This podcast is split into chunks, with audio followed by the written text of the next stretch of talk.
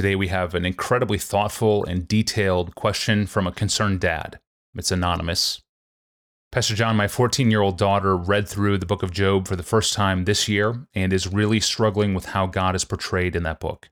She has heard all of her life that God is loving and just and cannot understand why God would allow Job and his children, wife, and servants to suffer such devastation. She's deeply disturbed by the fact that God pointed Job out to Satan intentionally, thus drawing his attention to this righteous man, allowing Satan to take away nearly everything Job had. And for what purpose? Merely to prove a point to Satan and to the host of heaven that Job's reverence for God was unshakable. How would you explain to a girl who understands the gospel intellectually, but who may not have had it applied to her heart yet? Uh, to her, it seems that God was arbitrary and almost cruel to allow Job and everyone around him to suffer to prove a point, or to perfect a man who was already more righteous than most of us. She wonders about the collateral damage to Job's wife, including her faith, who suffered the loss of everything Job did with the exception of her personal health. It does not bring her much comfort to think that following God could result in such devastation. I've talked with her about the fact that death and suffering is part of our human existence since the fall and is a direct and indirect result of sin. We've talked about the fact that it was Satan's cruelty that was the actual instrument of suffering, although within the sovereign will of God. Mm. And that this life and its suffering here on this earth is nothing compared to glory in eternity. We've also talked about how God Himself has suffered on our behalf and bore our sins on the cross, and that God takes no pleasure in the death of the wicked, although our sins grieve Him. Uh, Pastor John, what else would you say? Well, I certainly want to commend this dad for the kinds of things he has patiently shown his daughter. Yeah. That's an amazing list. It is. Of yeah. insights that he has shared with her. If he hadn't asked me, what else would you say? I would have said what he said. those, those are all solid biblical truths that he highlighted there at the end of his question. So, what else? That's what he's asking. What yeah. else would I say? And, and keep in mind that if I knew her, I would try to take into account how to say them but I don't, and so I'll do the best I can. First, I would try to help her see what only a divine miracle can make her see, namely, that the value of God and His glory is infinitely greater than the value of all human beings who have or ever will exist. Until a person believes this, and feels this, the superior value of God Himself, much of the Bible will make no sense, including Job. I'm thinking, for example, when I say this principle of the ultimate value of God, I'm thinking of words like Isaiah 40, uh, 15 to 17. Behold, God says, the nations are like a drop from a bucket and are counted as the dust on the scales. All the nations are as nothing before him. They are accounted by him as less than emptiness. Now, stressing this infinite difference between the worth of God and the worth of all other reality is not contrary to the love of God. It is what makes the love of God amazing. If you try to enhance the love of God by reducing the distance between His value and ours, you wind up replacing reality with imagination and destroying grace. Second, this means that when we make judgments in this world about good and bad, right and wrong, beautiful and ugly, just and unjust, we should never, this is what I would try to help her see, we should never start with our own sense of the good and right and beautiful and just and then use them to judge the acts of God. Rather, we should start with the acts of God revealed in the Bible and think our way out from there to what is truly good and right and beautiful and just.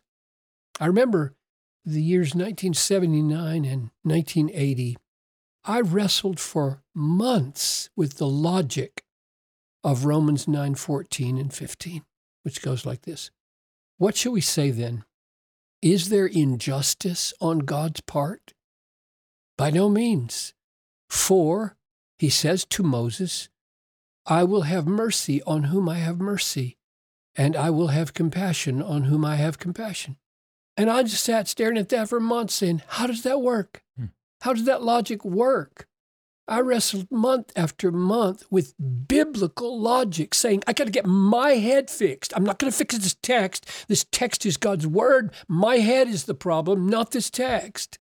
And the second book I ever wrote, called The Justification of God, was my answer to that one question. 200 pages to answer that question. And it was driven home to me. You will never grasp the truth of God.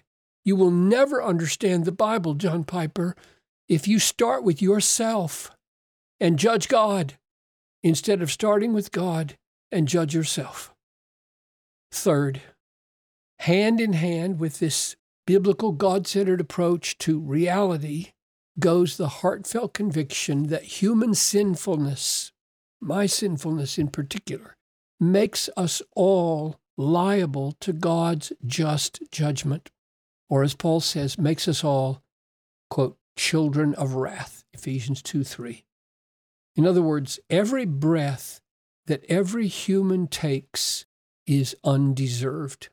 It is another moment, another gift of grace, and no suffering that any human receives from God in this life is more than what we deserve, ever. Therefore, no injustice from God is ever done to any human. On the earth, everyone is treated by God better than we deserve. Everyone. On the horizontal plane, in relations between humans, there are horrific injustices, which God hates because God hates sin. But we have not yet fathomed the greatness of our offense against God if we think that any suffering from His hand, from His hand, is undeserved. This is why God was perfectly right and just to drown every single human being on the planet, old and young, except for eight people in the flood of Genesis 6. He did no one any wrong. He was perfectly just in that judgment. Until we feel the depth and horror of sin like this, much of the Bible will simply make no sense to us at all. Fourth, Job is in the Bible, like all other descriptions of suffering of the righteous, to help us be ready for our own suffering with confidence that it is not ultimately owing to caprice or to nature or to sinful man or to Satan, but it is in the hands of our all wise, all powerful, all good Father. This dad says of his daughter, quote, it does not bring her much comfort to think that following God could result in such devastation. And my response to that sentence is this God doesn't expect us to be comforted by the suffering that following Him will bring. He expects us to be comforted that all the suffering He appoints for us will be for our ultimate good, for the advancement of his wise purposes, and that he will keep us for himself through them all. But it sounds like this young lady has not made peace with the promise that if Jesus suffered, his followers are going to suffer. That's a hmm. promise. Mm. I've been struck with this again recently as I'm working my way through Second Thessalonians for a look at the book, Paul says in chapter 1 in verse 5 that the very affliction that the new Christians, baby Christians, like several weeks old as, as Christians, are enduring afflictions. And he says this this is evidence of the righteous judgment of God, that you may be considered worthy of his kingdom hmm. For which you are suffering. wow. Paul had said to these brand new Christians in 1 Thessalonians chapter 3 verse 3, don't be moved by your affliction for you know that we are destined for this. And now it has happened and he calls it the righteous judgment of God to fit us for heaven. Oh, how pastors and youth leaders need to teach the biblical doctrine of the necessity of Christian suffering hmm. in obedience to Jesus.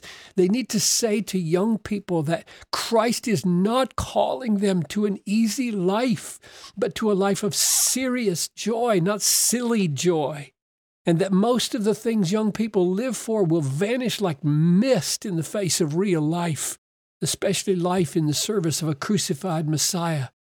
So, the, the last thing I would ask of our young friend is that she would pray with me and with her father the prayer that we all need to pray every day, namely, that the Lord would enlighten the eyes of our heart to see God and to see the world and the way God does things in the world in order that we might make wise judgments the way He does. Yes, amen. Thank you, Pastor John. And to the father out there who sent us this question, thank you. We commend you for your parenting and pray that this episode will be useful to you and your daughter, and that it helps many other listeners out there who are struggling with the, the same questions. Wow. Well, thank you all for joining us today. You can ask a question of your own, search our growing archive, or subscribe to the podcast all at desiringgod.org forward slash ask Pastor John. I'm your host, Tony Reinke. We'll see you back here on Wednesday. Thanks for listening to the Ask Pastor John podcast with longtime author and pastor John Piper. We'll see you next time.